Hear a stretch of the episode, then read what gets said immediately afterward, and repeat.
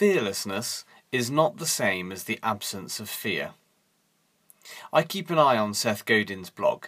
I rate what he has to say and his in his books, so have a look at them if you haven't come across them. The blog featured here, and you can click on the link to read it for yourself. It really got me thinking about decision making. We're all having to make judgments and choices throughout each day. Some of them are conscious, others are made as a result of habits, which could be helping or hindering us. The knack is to get practiced at noticing these habitual behaviours or thinking patterns, and then deciding which we'd like to continue, change, or drop. Fear, worry, fret, or procrastination can seep into all that we do in a sneaky sort of way. By adopting a mindset reframe of fear is a compass, not a barrier, we inject a new opportunity.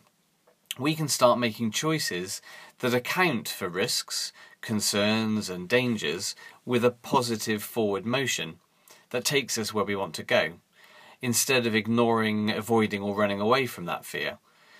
So you end up with smarter and braver decisions as a result. So thanks, Seth. Check out the blog if it sounds like something you want to hear more of.